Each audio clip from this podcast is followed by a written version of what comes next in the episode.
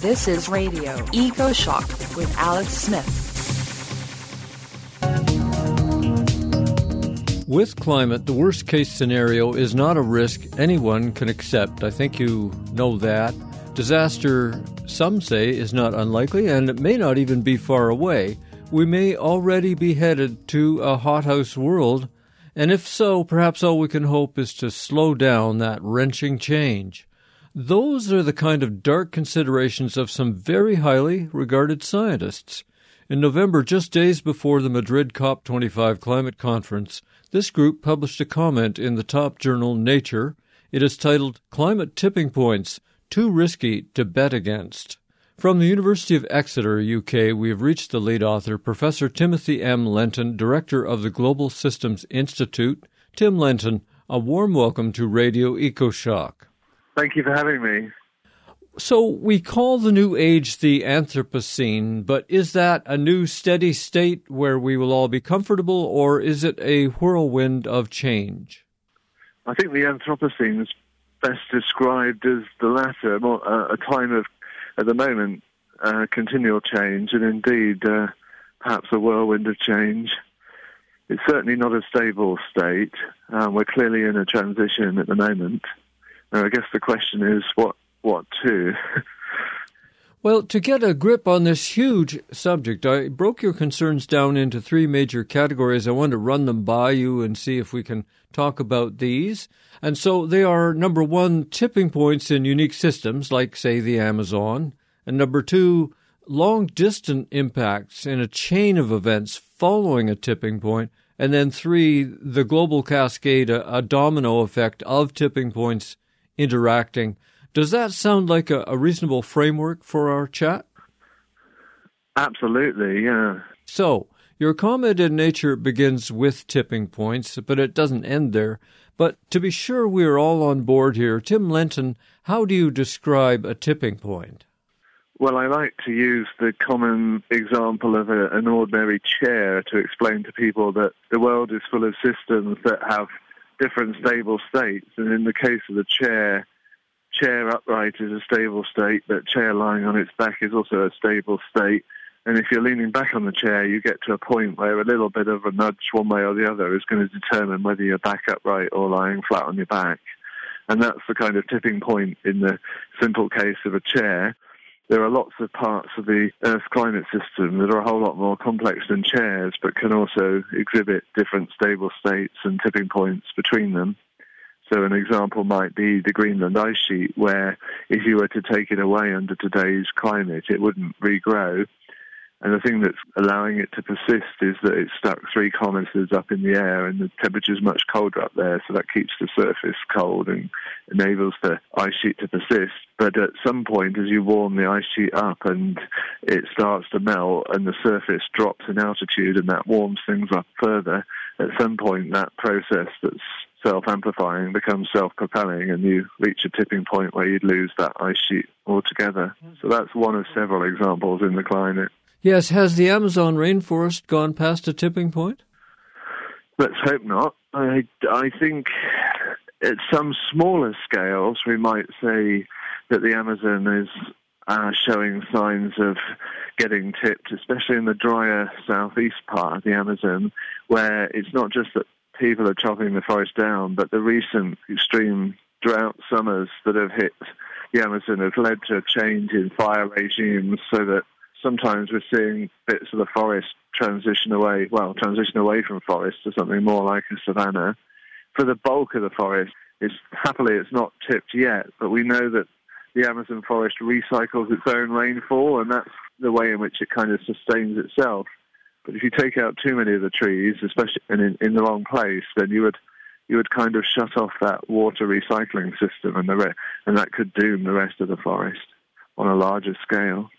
Could whole regions go past a tipping point, but we don't know it yet, even in science? So we only see them in a rear view mirror? Well, this is a potential problem with ice sheets and with any system that is naturally sluggish or slow. If you think about ice, it flows very, very slowly, and there's a huge bulk of ice both on Greenland, West Antarctica, and particularly East Antarctica. We think we see evidence in part of West Antarctica and a small part of East Antarctica that the ice sheets there are, are being destabilized. They're undergoing an accelerating retreat of glaciers. But because that's quite a sluggish system, that at the rate it's going at the moment, it will still take thousands of years, happily, for it for it to unfold for the complete loss of something like the West Antarctic ice sheet. But this gets worse as the temperature goes up. So the more we warm the climate, the, the quicker things can unfold. Your group, which I note includes my hero Hans Schellnhuber, then proposes. Yeah. Yeah, yeah. It's a, it's a great group, a lot from the Potsdam Institute and so on. They propose uh, a long distance impacts in a chain of events following a tipping point. And I think the one that came clearest to me in your article it would be a change in the North Atlantic current. Could you talk to us about how something that happens in one part of the Earth could affect the whole globe, possibly? Absolutely. The crucial thing here is that the Earth and its climate is a complex but interconnected system.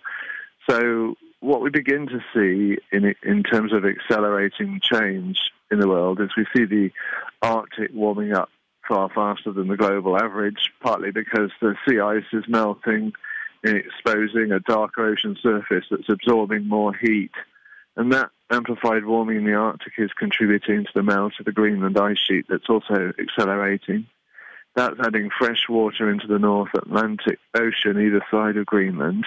And those are exactly the regions where deep water forms. Water from the, goes right from the surface of the Atlantic Ocean to the very bottom. And that's a crucial part of propelling what we call the overturning circulation of the Atlantic that includes massive surface currents of, of the ocean transporting heat from the southern hemisphere to the northern hemisphere and then across in the Gulf Stream across the Atlantic Ocean. And that's weakening that circulation partly because of extra fresh water coming in to the North Atlantic region. And we know from the Earth's climate past, the record of that, that when you weaken that circulation, it it drags the whole band of rainfall around the tropics of the planet uh, a little bit southwards because there's less of this heat transport by the ocean. And that in turn can disrupt monsoons in West Africa, in South America, where the Amazon is, around the planet in India. And when you weaken the uh, the heat transport from the south to the north, you also leave more of the heat behind in the Southern Ocean, and that can contribute to the melting of the ice sheets around Antarctica. So it's in that kind of physical way, through the transport of heat, moisture, and momentum, that, that the oceans, the atmosphere couple couple the planet together. Now, is that what you mean by a global cascade? Because that sounds so risky. It's as final almost as a thermonuclear war. If we get one tipping point causing other tipping points and, and it just goes out of control. Is that what you're discussing in the paper? Well, we're raising the possibility that we that there can be um, that the causal connections and interactions between what I call the tipping elements in the climate can be wired up in a way where one thing increases the likelihood of tipping another. And that does seem to be the kind of causality that I just described in the example I gave. It would require some special conditions for this to become a runaway process, like like tipping the proverbial dominoes. It needs the coupling to be quite strong for tipping one thing to force the tipping of the next. But it seems to be, we think, a legitimate concern and obviously something that we should assess carefully to get a proper handle on the amount of risk we're running with climate change.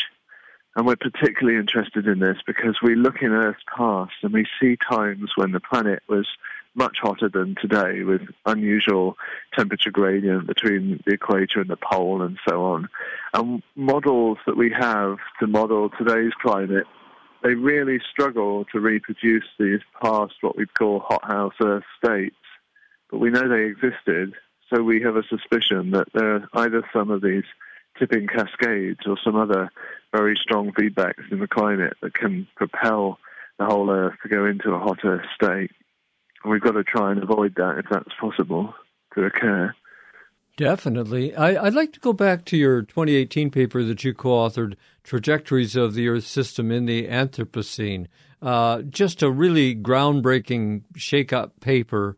In figure two of that paper, it shows two possible futures for us. One is labeled stabilized Earth, and the other is hothouse Earth. It almost sounds in this new paper that we may have to give up on stabilized Earth, and, and our best hope is just to slow down our fall, uh, you know, drag it out as long as possible, heading towards hothouse Earth. Is that the way people are feeling these days? Maybe one or two people are feeling it's that bleak. My personal view is we've still got a lot to play for, and there's still a chance we can create a stabilized Earth, but we might, at least in temperature terms, um, we ought that ought to still be possible and should be something to aim for. What's unclear at the moment is whether we've made a commitment for a wet house Earth, a, higher sea level, basically, because we we may have already tipped uh, the loss of some big ice sheets, even if it's unfolding slowly over thousands of years. So it might be possible to reverse that because these are ice sheets that are melting slowly. We'd obviously have to keep things cool if we wanted to try and reverse it. So, yeah, where I'm at with it is we've got a chance to still to create a stabilized Earth, but we've got some clearly got some work to do to achieve that. We might still be in a situation where some of the sea level rise, albeit coming slowly, has got a certain inevitability about it. Tim Lenton, you've studied drastic changes on this planet for a long time. You covered it in your 2011 book, Revolutions That Made the Earth. Ironically, the publisher of that, Oxford University Press, advertised that book as, quote, an antidote to the current string of depressing and apocalyptic books about climate change, end quote. But your latest paper seems pretty apocalyptic, doesn't it? Well, um, yeah, I feel what can I say? As a scientist, you have to tell it like it is. And um, the more we're learning about uh, changes happening in the climate system, and uh, we've learned an awful lot since I published that book in 2011, which I probably finished writing a year or two before that, so it's probably 10 years out of date. I mean, I'm afraid we've learned a lot of things that support the view that the risk of uh, tipping points in the climate is more immediate than we, we thought even a decade ago. I explain in Revolutions that made the Earth, though, that that the Earth has undergone these tumultuous changes before, and of course the biosphere, all life got through them. Otherwise, you wouldn't be here to talk about it. And interestingly, some of those past revolutionary changes of the planet are ones we kind of owe our existence to because they involved uh, major rises in oxygen in the atmosphere, creating an atmosphere we could breathe. But they often also involved absolutely tumultuous climate changes and um, I don't think we'd be wise to, to sort of vote for going through uh, one of those incredible sort of convulsions of the planet. It would be a very, very risky place to be. And that's, I guess, the kind of risks I'm trying to articulate with this latest paper. But I believe that there's still the opportunity to build, create, make a much better, brighter, more more sustainable future, which is obviously got to be powered by sustainable energy sources, and it's got to be based on recycling all the materials we need to make new stuff out of the old stuff we have, just as the biosphere does. And I, I guess um, that's the kind of stark or interesting choice we've presented ourselves with now. I don't think anyone would want to voluntarily go for the climate apocalypse, but if we don't change the trajectory we're on, I'm afraid that's where we're heading.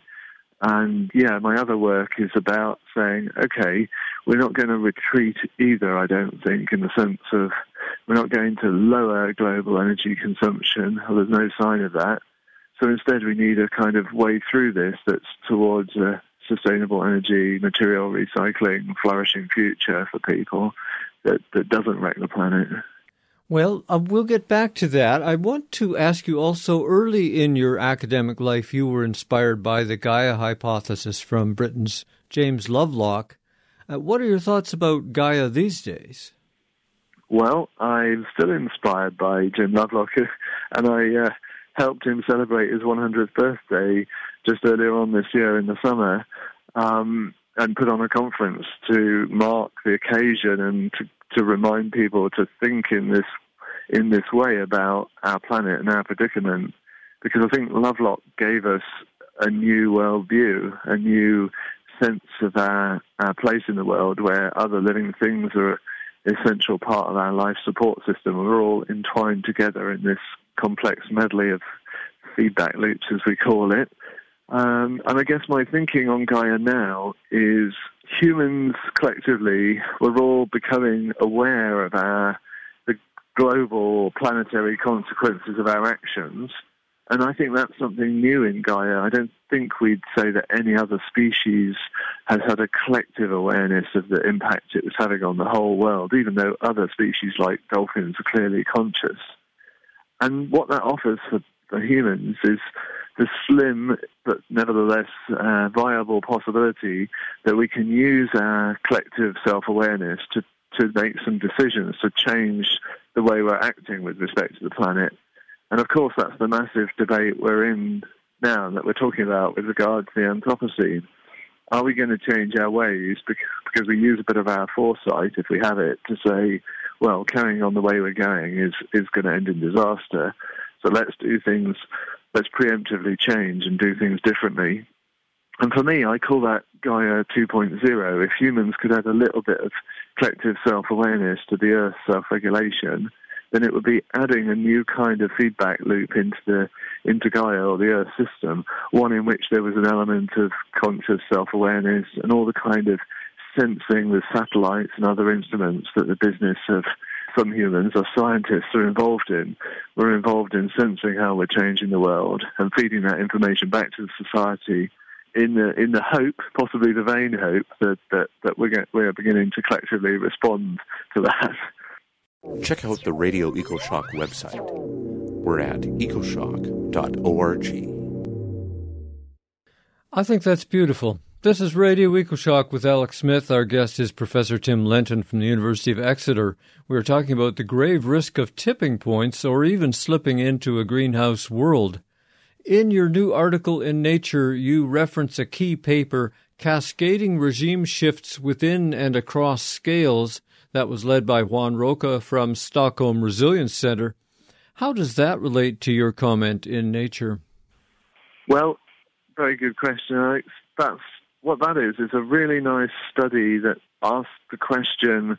Well, we can see all of these possible tipping points in systems in different scales, like ecosystems, bits of the climate, what are now being called social ecological systems, like agricultural systems, um, that paper asked, well, can we see evidence that those tipping points, or they call them regime shifts in those systems, can interact across different types of systems and across different scales of space in particular, but also time. And they rightly identified that if you have big scale tipping in something like the climate, then perhaps not surprisingly, that can trigger tipping down at smaller scales in ecosystems and they, uh, of course, also hinted that uh, big scale tipping in the climate might cause some tipping points or disruption in social systems. What's also worth thinking about is can we have, perhaps only occasionally, but can we have cases where tipping at smaller scales cascades upwards to affect things at larger scales? And that could be a bad kind of tipping, but I'm also really interested in how do we now tip what I'd call positive change in social systems to avoid the uh, bad climate tipping points.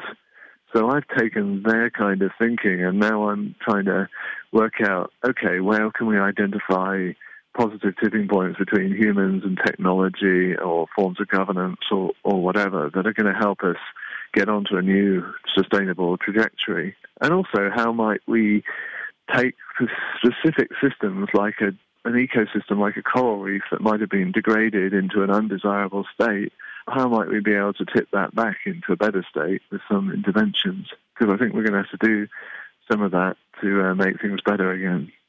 And then there's a paper published in PNAS in 2008, and it showed systems can appear to reach an equilibrium just before they break into a significant change of state you and your co author, Chris Boulton, wrote about that in 2015. I interviewed Chris on Radio EcoShock. So that's really another trap. Things can look very stable, uh, just nice and calm, and then they shift radically and they never go back.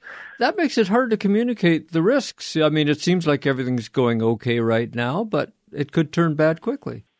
I know there's a certain irony in the fact that, this, that a complex system can actually become more sluggish in response to all the nudges it's getting from the world before it undergoes a really dramatic tipping point kind of change. It can be made to seem intuitive if it's possible to understand that any system with its these different stable states has these mechanisms that we call feedbacks that by definition if it has a stable state try to drag it back to whatever that preferred state is but when we're seeing a system heading towards a tipping point, we're essentially seeing those stabilizing mechanisms starting to break down and get weaker. And that's why, as you're heading towards a tipping point, when you nudge a system, it actually recovers more slowly from the nudges you're giving it. And that's a signal we've successfully looked for in some past cases of approaches to abrupt climate change, for example. But it is, like all of this science of complex systems and ones involving the biosphere as well, it is inherently um, sometimes a little counterintuitive and interesting how, how these things behave. And that's, that's, I guess, how people like me can, can make their living, spending 25 years of their life trying to trying to grapple with this sometimes unintuitive uh, complexity and then try and explain it to everybody else. Well, it's amazing that apes can get into their brains how the whole universe works, and or even try to do something like that. But we do. We do, yeah. Yeah. How big, Tim, do you think our remaining carbon budget is before we cross tipping points? Well, I fear that we might have crossed one or two in the ice sheets, and we're just not absolutely sure about that because it's not super easy to observe the slow dynamics unfolding in inhospitable places of the world, like around the edges of Antarctica. So we might have, uh, we might be at, at a tipping point for some triggering some slow ice sheet losses. I hope we're not. But if we, if that's not the case, I think we're really um, running into dangerous territory if we're going towards one and a half degrees of global warming from the current one degree and a bit in centigrade, that is. And the remaining budget to stay within, to try and limit the warming to one and a half degrees. It's maybe around 400, possibly 500 billion tons of CO2, but that budget's probably being eaten away at by the fact that we're triggering some tipping point loss of carbon in the form of carbon dioxide and methane from permafrost. So the budget might well be down to 400, 300 billion tons of CO2 and we're still emitting over 40 billion tons of CO2 per year at the moment, collectively. So, well, simple maths would suggest we're only about a decade away from expending the, the carbon budget for one and a half degrees. So we may be heading into the danger zone, uh, like it or not, in some sense. But uh, there's still an extremely strong incentive to try to uh, limit warming as much as we can, because the more you warm it up, the more you risk tipping other bits of the climate system. What have you heard, Tim, about the latest climate models for the sixth IPCC report due out in 2021?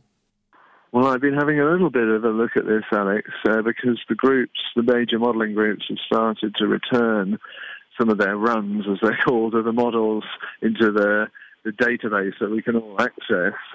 And the worrying thing that's happened is a kind of large scale property of these models that we use to measure, we call it the climate sensitivity, the how much warmer does it get if you double the CO2 level in the model.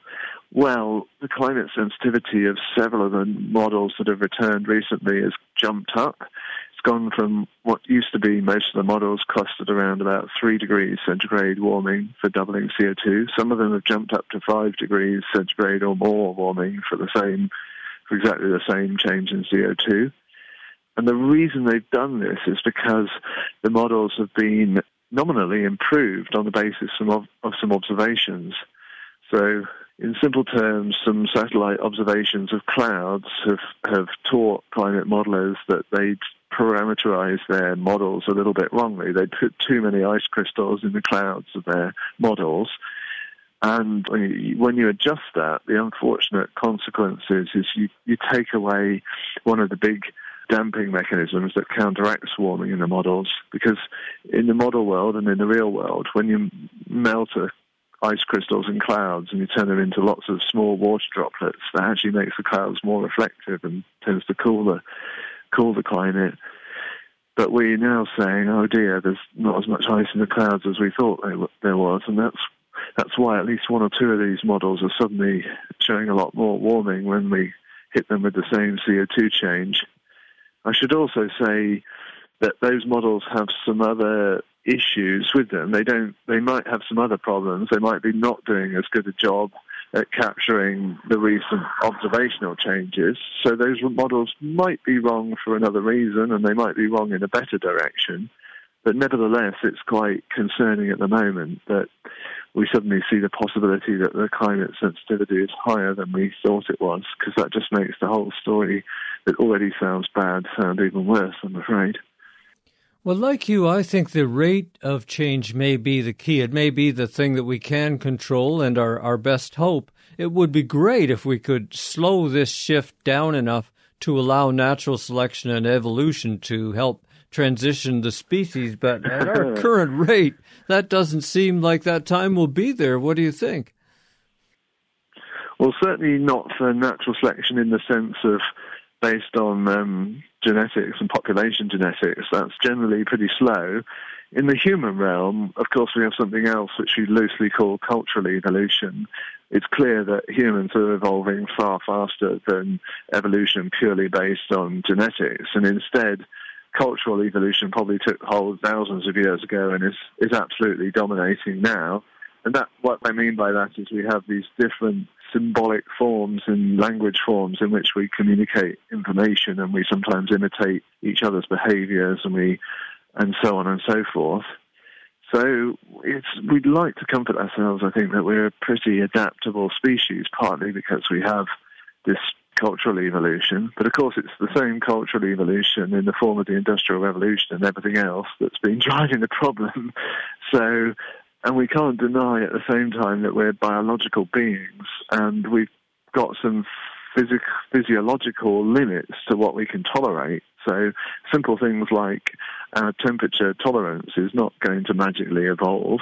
And we see a real risk in uh, these climate change model scenarios that large parts of the planet start to get to temperatures that become pretty physiologically intolerable in parts of the years in, in heat waves for, for all mammals, including humans.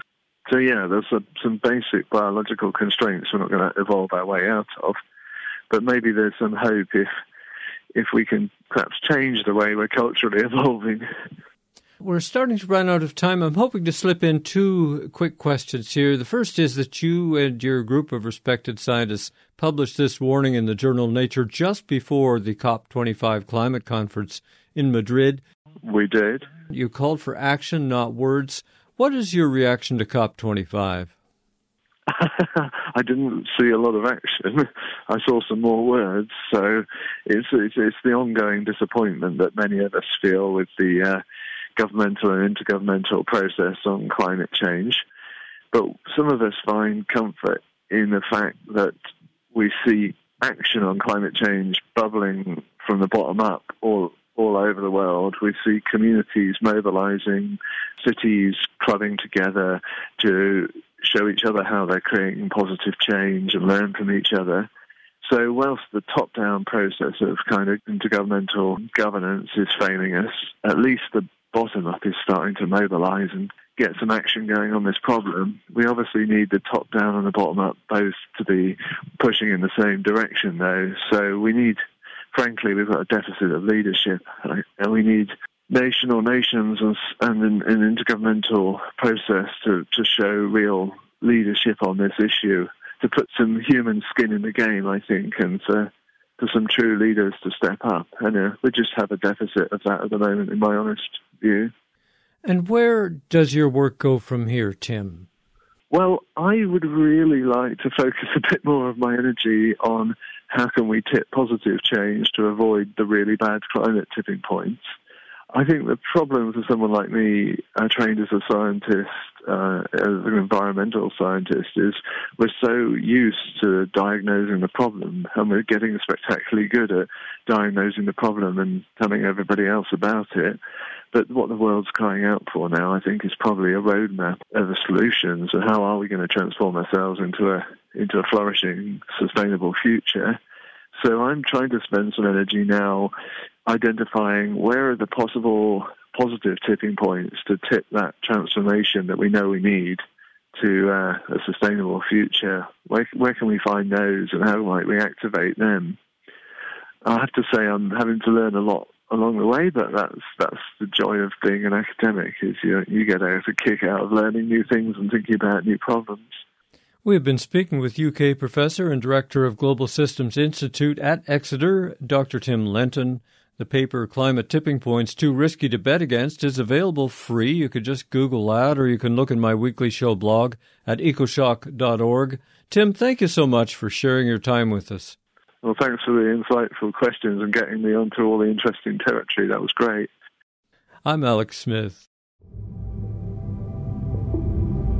You're listening to EcoShock Radio for the world. I'm Alex Smith. Get it all at our website, ecoshock.org. This is Radio EcoShock with your host, Alex Smith.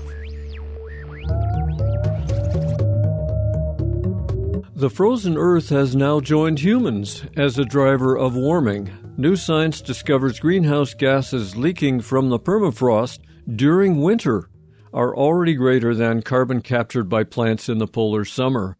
Could emissions from the Arctic help push climate beyond human tolerance? A new study says that on our current path, if we don't do anything, by the end of the century, those greenhouse gases coming up from the winter permafrost lands will increase by 41%. The lead author is American permafrost expert Susan M. Natali. Dr. Natali is Associate Scientist and Arctic Program Director at the Woods Hole Research Center.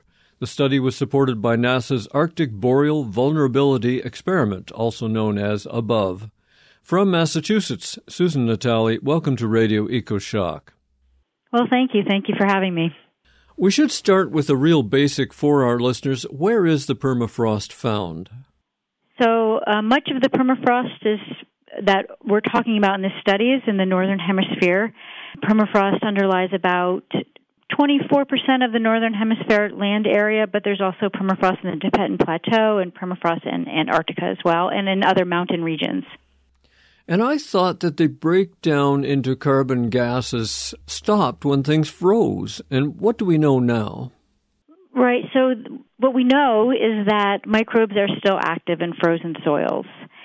And their scientists have been studying this for a number of years, but it's really challenging to get measurements from the Arctic when the ground is frozen.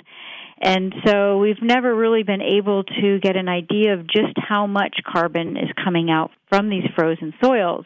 So what we did in this study is we synthesized all of the data that are available um, to ask this question. You know, is this is this a substantial number, and what does this mean in terms of the carbon balance? If we select an ice cold spot in Alaska in the permafrost zone, would that place still give off measurable greenhouse gases in January, even though it was covered by, say, six feet of snow on the ground? Is that possible?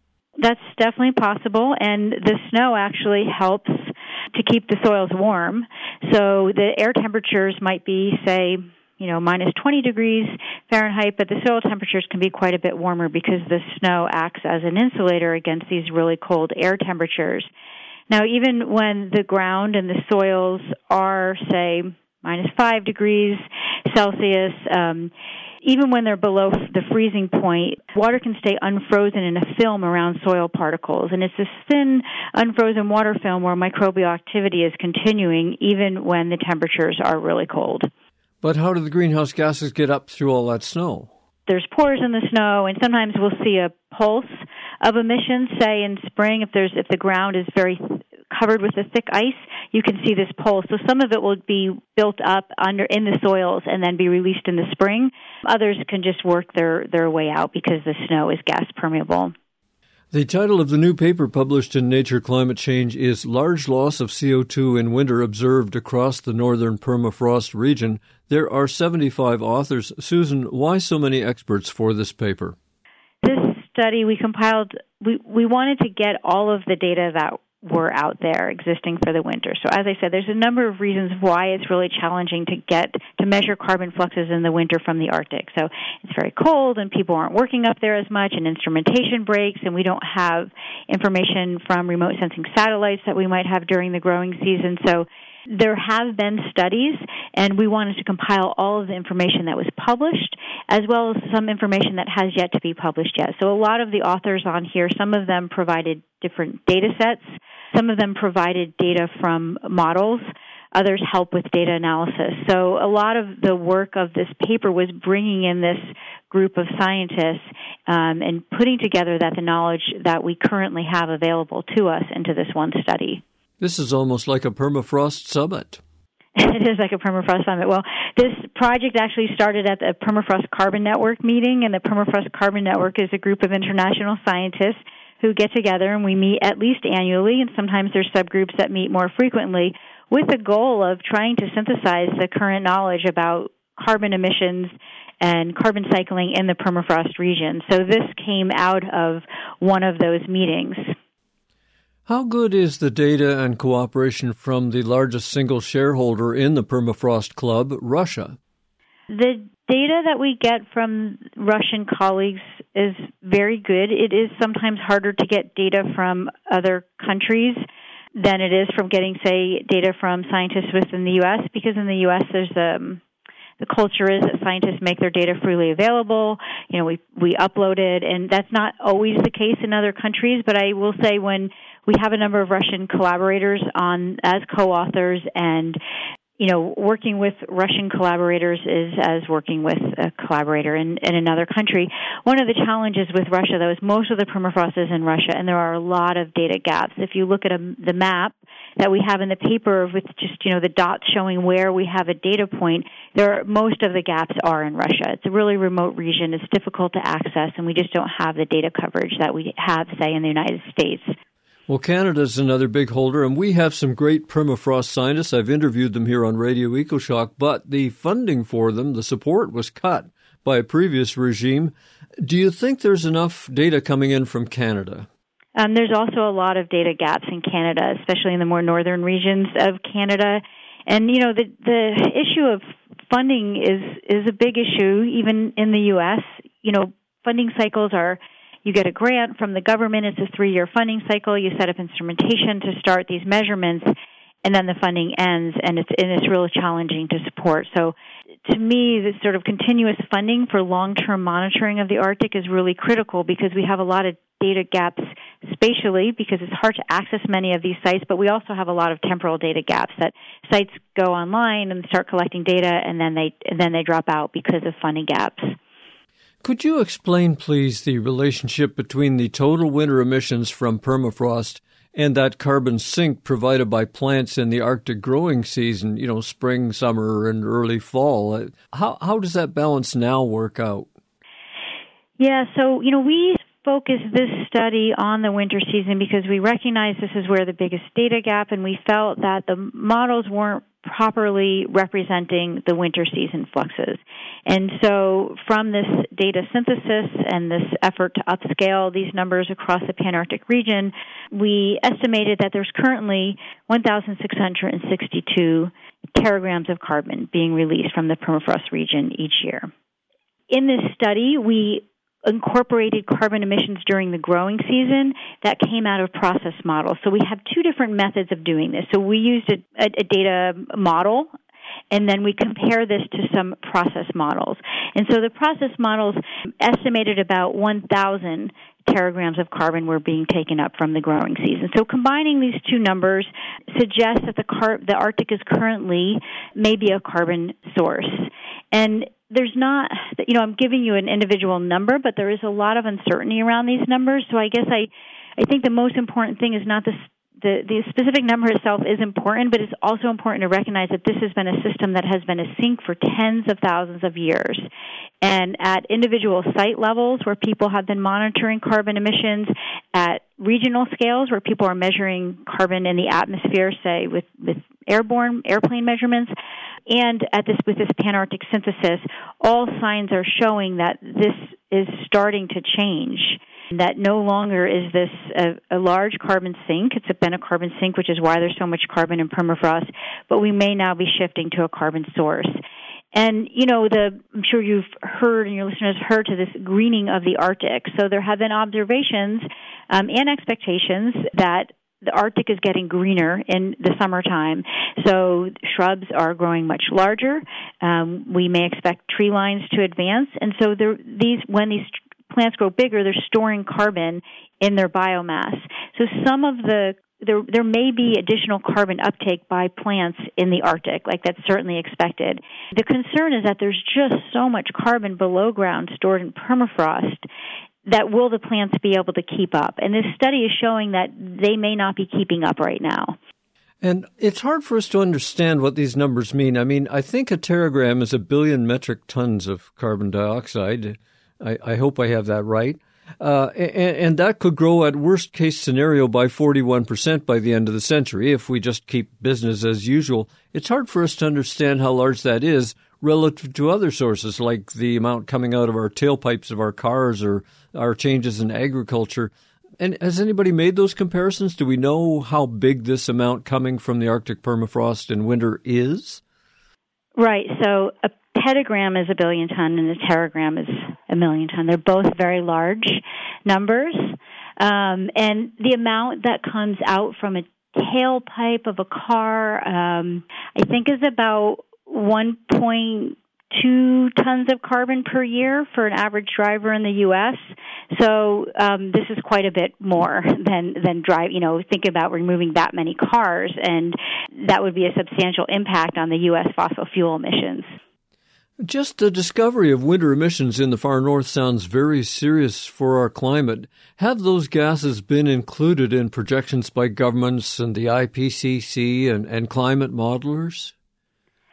Um, I think what the problem with some of the models is that they're not representing carbon emissions in the winter properly, such that they're essentially shutting down too early. And by that I mean at temperatures that are, you know, shutting down at temperatures that are zero degrees Celsius, minus five degrees Celsius. But what we're seeing is that the microbes are continuing to be active at temperatures down to minus 10 degrees Celsius, minus 15 degrees Celsius. And so they're underrepresenting the carbon emissions that can be produced from microbes breaking down organic matter during this winter period. And how do you think continuing climate change will affect the loss of CO2 and methane from permafrost regions during the Arctic winter period that we're talking about? Yeah, so one of the, you know, the Arctic is warming twice as fast as the rest of the planet, and a lot of that warming is happening in the winter. So there's amplified warming in the Arctic in the fall, in the winter, in the spring. And so we're seeing this extended period um, in the fall when the ground was frozen, and now it's not freezing. You know, I you know, one site where I'm monitoring ground temperatures, it had been, you know, we had seen it freezing, freezing in, uh, until about October, and now we're seeing it staying at zero degrees Celsius until January. So, because much of the warming is happening in the winter, and this is a time period when plants are not taking up carbon, this is one of the concerns: is that the warming in the Arctic may you know happen more in the winter this is a time when microbes are active and plants are not so this potential for plant to offset these carbon emissions during the wintertime may not be as great as they would be if the warming was so say equal throughout the year you know, th- there's more carbon dioxide in the atmosphere in the northern hemisphere during the winter and less in the summer, and we're told that's because of the inhalation of CO2 by plants and the soil in the growing season, and then that comes back to the atmosphere in the fall. But I wonder is it possible in the future that winter CO2 levels will be even higher in the Northern Hemisphere, boosted by these emissions we're talking about from the permafrost? Yeah, I mean, that's what we expect based on this study. Um, also patterns of the seasonal amplitude, so the difference between the summer and the winter number across the planet, that seasonal amplitude has been increasing in Arctic regions. So plants are, yes, taking up more during the summer, and then there's also additional losses during the winter. And so we expect those winter losses to be amplified. This is Radio EcoShock. I'm your host, Alex Smith. Get all our previous programs at our website, ecoshock.org. This is Radio EcoShock. I'm your host, Alex Smith. We're lucky to have as our guest Dr. Sue Natali, Arctic Program Director at the well known Woods Hole Research Center. So I think, Sue, that we'll need a combination of genius and public will and luck to limit warming to 4.5 degrees over pre industrial times. But if we do keep to that lower formula proposed by the United Nations, what happens to emissions from permafrost by the year 2100 according to your new study?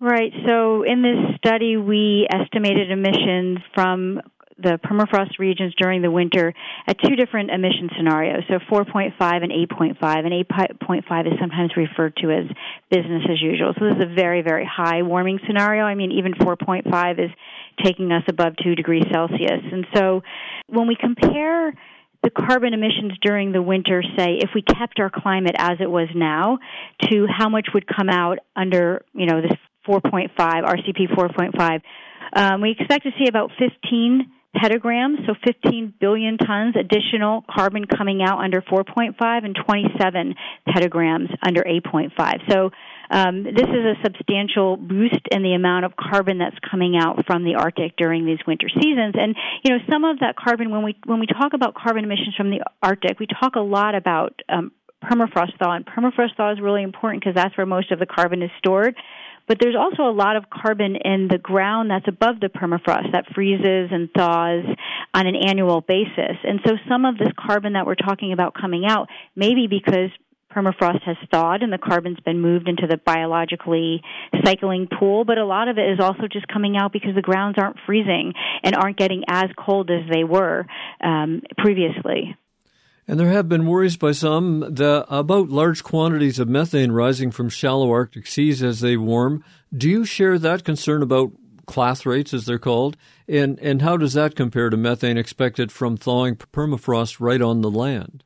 Yeah, so um, just one one thing about methane and methane during the winter. And this study, I should say, didn't incorporate methane emissions during the winter. And there have been other studies that have also showed, you know, that methane is also being produced during the winter. And I think this was something, um, you know, we expect the methanogens who are producing the methane, I, you know, to sh- sort of essentially shut down in these low temperatures, but they're not. So they're remaining active also. And so that's a really important additional so- source terrestrially it's it's hard to say um, to put a number on the methane emissions from these clathrates or methane hydrates how much is going to change. I, I don't know the number for that. I mean, some studies show the number is quite high, and then others are showing that yes, the methane is coming out, but it's being turned into carbon dioxide before it's making its way into the atmosphere. So I would say that's still an unknown or an uncertainty for sure.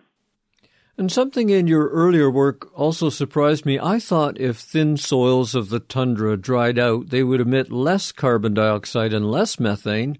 What did you actually find? Yeah, this is, you know, in the winter and in the summer, the one big challenge of knowing what's going to happen as climate changes in the Arctic is that when permafrost thaws, the ground sometimes gets wetter and the ground sometimes gets drier. And it gets wetter when you have the ground can collapse because the ice that's in the permafrost melts, so you get the, the sort of subsidence area, and that can collect water. It can also get drier if the permafrost completely breaches and you're in an area that has good drainage. So if you think of um like a bottom of a swimming pool that gets a crack in it, then you can have it drain out. And so these two different conditions will determine whether the carbon will come out primarily as carbon dioxide or methane. When you have this condition of drying, the mi- microbes microbial like decomposition is faster in these slightly drier soils of the art when the Arctic dries, and so you get more carbon dioxide coming out. However, when you have areas when the ground gets wetter, you have more methane coming out, and even though the absolute rates of methane emissions are lower, methane is really important because it's more potent and more powerful greenhouse gas than carbon dioxide is. So so it's kind of a it's it's in, in some ways a no-win situation, right? Because if it gets drier, then you can the microbes act faster, even though it's coming out as CO2. But when it's wetter, um, we get this methane emissions. Earlier permafrost science, including a 2015 paper you co-authored, suggested, quote, a gradual and prolonged release of greenhouse gas emissions, end quote, from the north.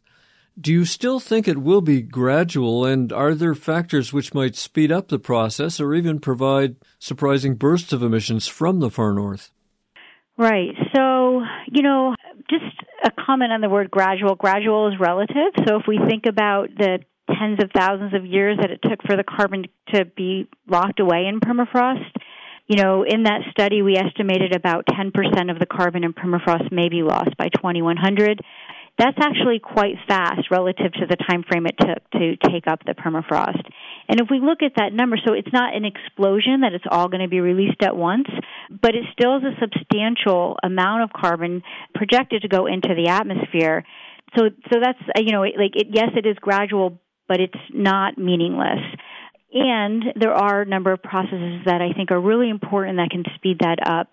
Um, one very important one is um, people call abrupt permafrost thaw, or sometimes they'll refer to it as a thermokarst. And this is what happens because the permafrost contains ice and it contains different amounts of ice, um, different types of ice. When the permafrost thaws and this ice melts, the ground can collapse. And what that does is it allows the thaw to happen very very quickly. You know a lot of with the the way the models see permafrost thaw or depict permafrost thaw as this top down process. So you have air warming and then the heat gets transferred down through the soil.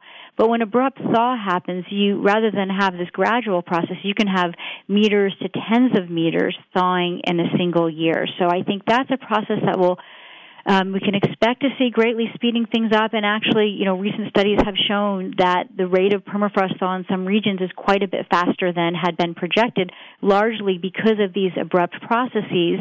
The other thing that's happening that I think can cause the abrupt process and, and speed up permafrost thaw is that we have been having these extreme events. So, you know, it's not just the average temperature increase in the Arctic, but when you get these, you know, heat waves in the summer, or we've had a couple of really, really warm winters, those can trigger this kind of abrupt thaw. The final thing is, you know, another thing is fire. So fire frequency and intensity has been increasing in areas that are underlain by permafrost and fire in the Arctic doesn't just burn the trees, it burns the organic material and it burns the soil.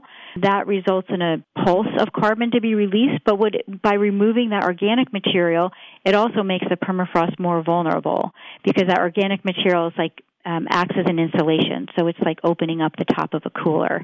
And then you combine that with these ex- extreme summer warming events, and you get thawing happening much faster than would have been predicted if you just are thinking about this top down, you know, transfer of heat into the soil. I really appreciate your explaining that because I, I didn't really understand it before that. So they say think globally, act locally. Susan Natali, would you tell us about your climate activism with the legislature in your native Massachusetts? One of the challenges about being a permafrost sci- scientist is that there's not an action you can take on the ground once the permafrost thaws. So this is a global problem because the global warming air temperatures is causing the permafrost thaw, which will cause the carbon to be released. But at the same time, if we reduce our fossil emissions, fossil fuel emissions in other parts of the planet, this can also help reduce the amount of permafrost that thaws and remo- reduce the amount of carbon emissions that will be removed from permafrost. So a lot of the work that I do, I try to get this information out locally through, you know, talks to the Massachusetts legislature. Um, I did a briefing on Congress. I went to the COP um, in Spain. And so getting this word out about reducing fossil fuel emissions and letting people know that yes, there's additional emissions that may come out that currently are not accounted for in many of our global climate models that are coming from the permafrost region. And I try to get the message across that this is this is an additional problem that we're not thinking about, but in some ways it's also an additional solution. So each our reduction of fossil fuels in other parts of the planet will also reduce the amount of carbon that's coming out of permafrost. So the more permafrost we save, the less that will go into the atmosphere. It's interesting you say that. I was going to ask you, well, what can we do to slow down the thawing of the permafrost? And the answer is get our act together locally. Yeah, you know, and that goes from the voting and reducing your personal carbon footprint and communicating this to policymakers. All of these are, are really important steps. A, a lot of folks have asked about ways, I guess, to sort of physically protect the permafrost, you know, put something on top of it to reflect it. And you know, realistically, the Arctic is a is a large place, and it's to me, it's a lot more feasible and seems easier to reduce global fossil fuel emissions than to do some sort of geoengineering uh, on the Arctic permafrost. As difficult as it seems to get the international community to reduce fossil fuel emissions, that will go a long way in protecting the permafrost. That's important for the people who live in the Arctic and also for everyone globally. What did you bring back from COP25? I was pretty disappointed in it, but what were your feelings? Um, I was also disappointed in it, and it's you know it's a challenge because there's these two groups there. There's sort of the you know a group of scientists who are communicating this, and some policymakers who are very you know feel strong about making efforts to increase ambition, and a lot of you know activist groups. But then at the same time, the outcome was somewhat disappointing in a lot of ways I'm an optimist. Otherwise, I couldn't be able to continue doing the work that I do. So I still think it's it's a, a step forward that the international community is still getting together and having these conversations. And I do see a lot of changes in my community. And I think a lot of this just comes out of this increased awareness and increased emphasis at the state level, um, at the city level, at the individual level. And as we wrap up here, what are you working on these days? Well, I'm still working on um, refining models of carbon emissions during the winter time. That's something that I'll work on for a while. But we're also working on doing similar work that we did in this this study for the winter season. That we want to um, do this on a year-round basis. So we're synthesizing fluxes from the Arctic and the boreal region, um, and we want to scale this across the Arctic region. And the goal is to have some sort of framework where we can have an annual update of what is the state of the carbon fluxes in the Arctic based on data that is coming out of the Arctic. So that's um, that's a work in progress right now, and uh, you should be seeing more on that coming out soon. Does that data have to come from local research stations, or is it also being coordinated with satellite information? How, how is it working? Yeah, so we're working with a lot of the, the data, the carbon flux data, a lot of the data that we're working with on the ground. There are also airborne measurements that we can incorporate into this, but we do use the satellite data are really helpful because the on the ground measurements are somewhat patchy. But if we can use these on the ground measurements and sort of develop functional relationships, say, between temperature and carbon dioxide that's released through respiration, we can then extrapolate that to the Panarctic region. So we, we do use a lot of these satellite records to look at different land cover types, to look at, you know, soil moisture and how does this relate to the carbon emissions. So those satellite data are essential. We have been speaking about a revolutionary new look at large greenhouse gas emissions coming from the permafrost, unexpected to most of us in winter. Our guest is the lead author, Dr. Susan M. Natali from the Woods Hole Research Center in Falmouth, Massachusetts. Susan, thank you so much for sharing your valuable time with us. Well, thank you so much, Alex. Thank you for having me. I'm Alex Smith for Radio EcoShock. That's it for this show. Check out all our past programs free at ecoshock.org.